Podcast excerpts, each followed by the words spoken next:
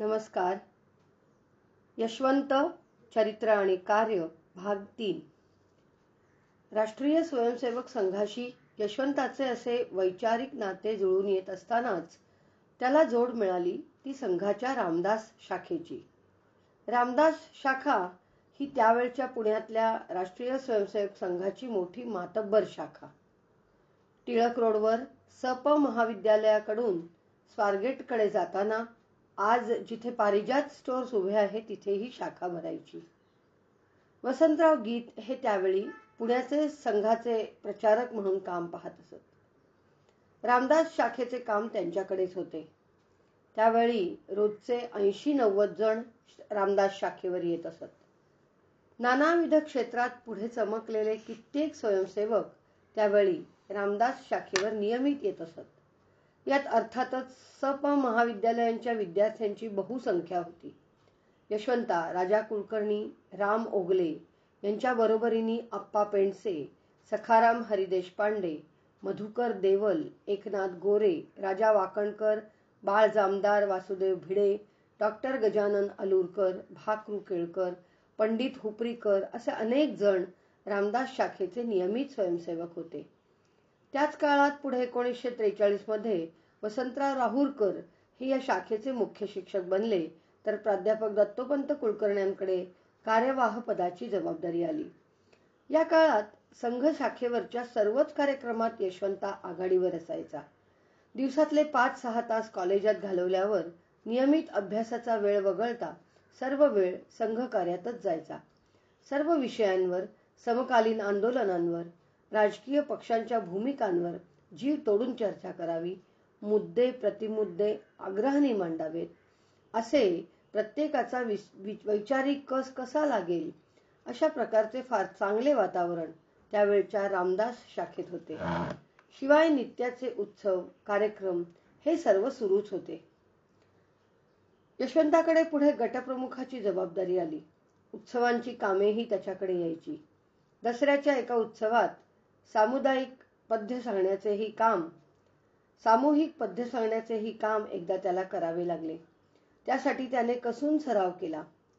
दहा दहा वेळा योग्य पद्धतीने पद्य म्हणण्याचा प्रयत्न केला.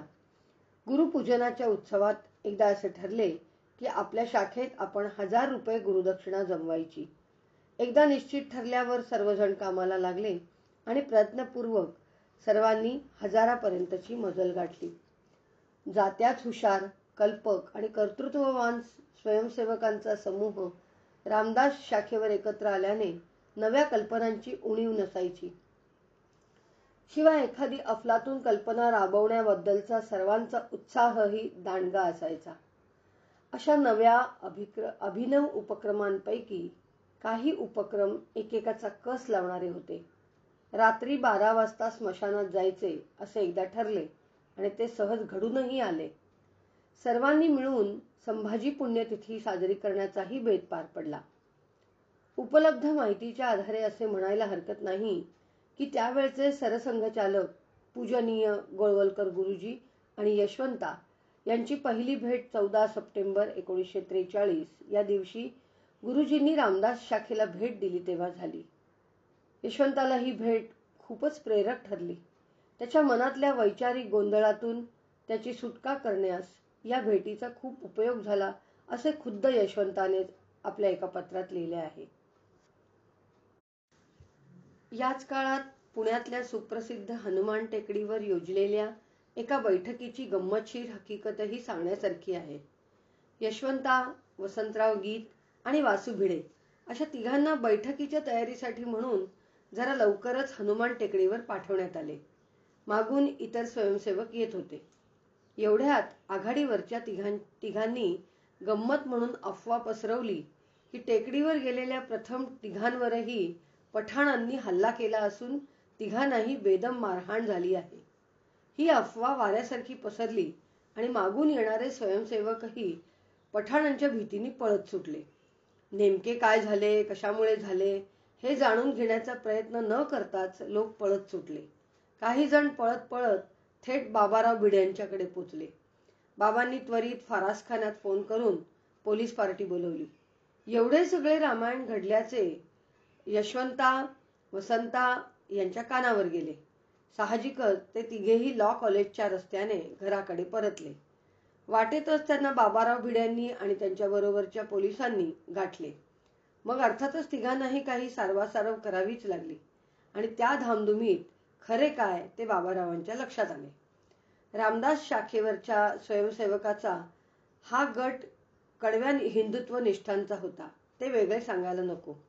हा कडवेपणा कधी आक्रमक बने आणि मग ख्रिस्ती सेवा संघाचा तंबूच कुठेतरी जाळावा किंवा गोखले सभागृहातील या मंडळींची सभा सपशेल उधळून लावावी असे अनेक उपक्रम हा गट हातात घेत असे. एका अर्थाने वसंत गीत आणि आप्पा पेंडसे हे या गटाचे म्होरके होते. यशवंताची संघनिष्ठा जोपासण्यातही या दोघांचा मोठा वाटा होता.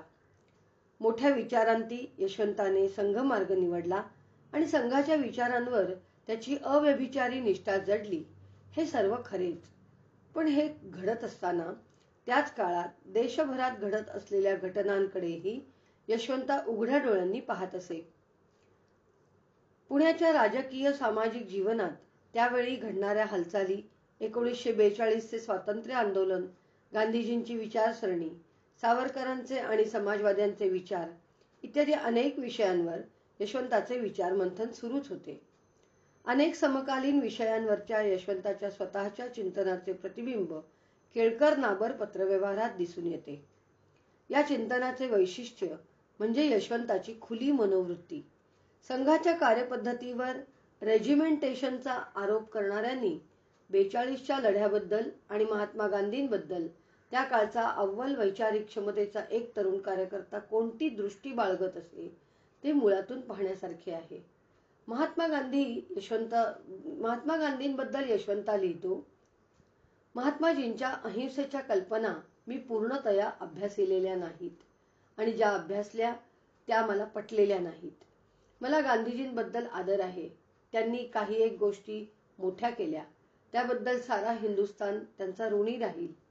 गांधीजी पूजनीय आहेत ठीक. पण ते अतिमहान अतिमानुष सुपर ह्युमन विभूती आहेत असं मला नाही वाटत. त्यांची अहिंसा मला फार थोडी पटते. कोणी जर असं म्हणू लागला की गांधीजींना अक्कल नाही त्यांनी सारा मूर्खपणा केला तर मी प्रथम त्याला हरकत घेईन आणि त्याला जाब विचारेन.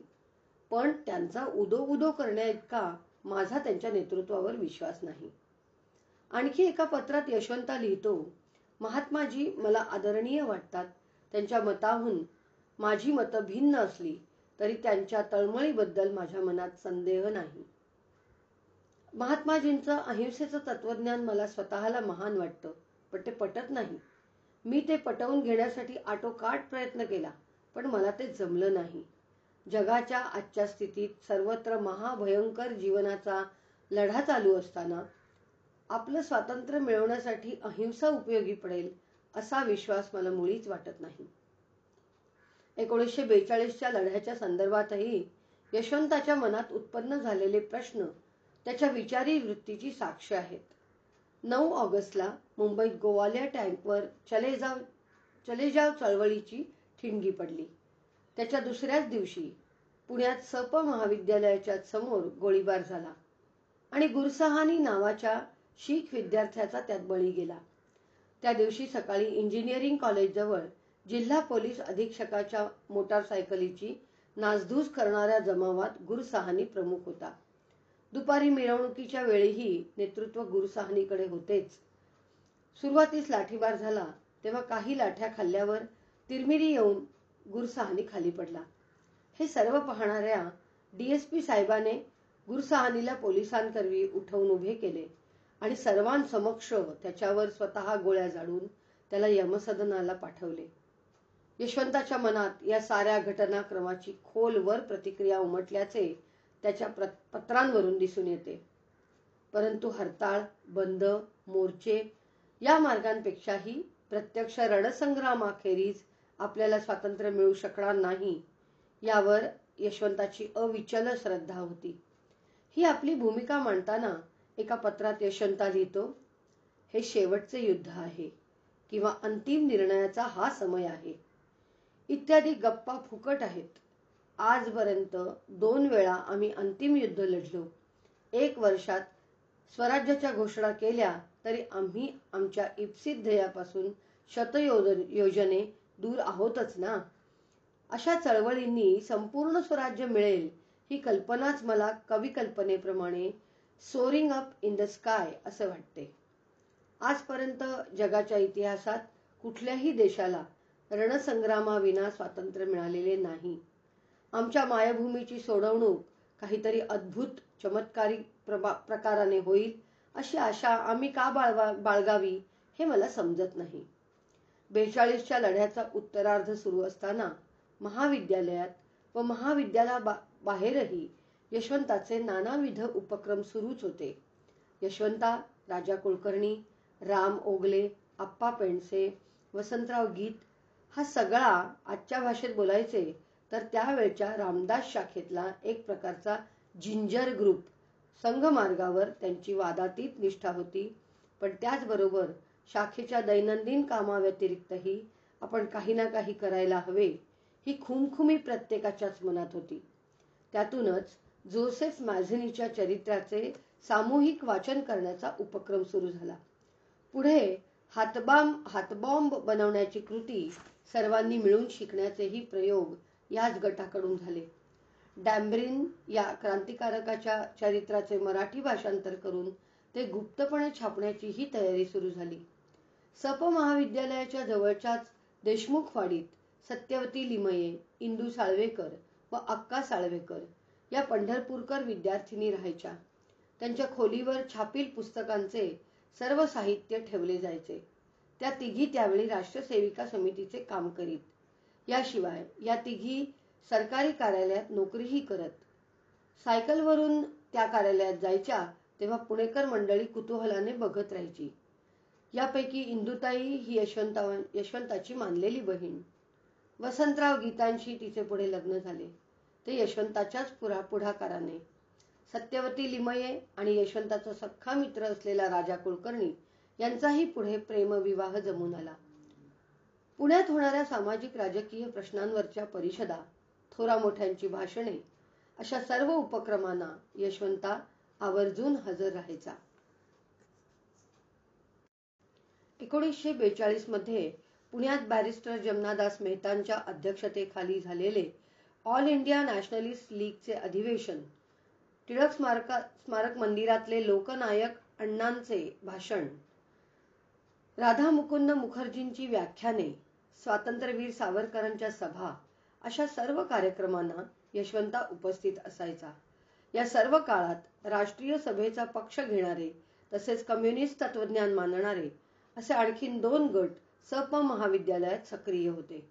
राष्ट्रीय सभावादी विद्यार्थ्यांमध्ये इतर अनेकांबरोबरच सरोजिनी बाबरही होती. सरोजिनी ही यशवंताच्या वर्गातली. वाङ्मय मंडळाच्या कार्यक्रमांमुळे त्यांचा अधिक जवळचा संबंध आला. पुढे एकोणीसशे चव्वेचाळीसमध्ये सरोजिनीचा भाऊ जवाहर अपघातात वारला त्यावेळी आधार द्यायला पुढे आला तो यशवंताच.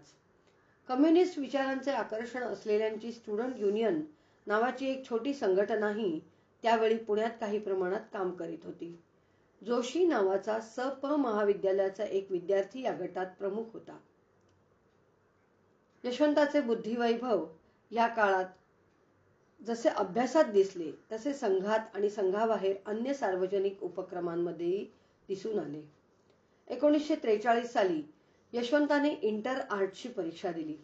त्यावेळी लॉजिक सारख्या विषयात दोनशे पैकी एकशे चव्वेचाळीस गुण मिळवून तो सर्वप्रथम आला.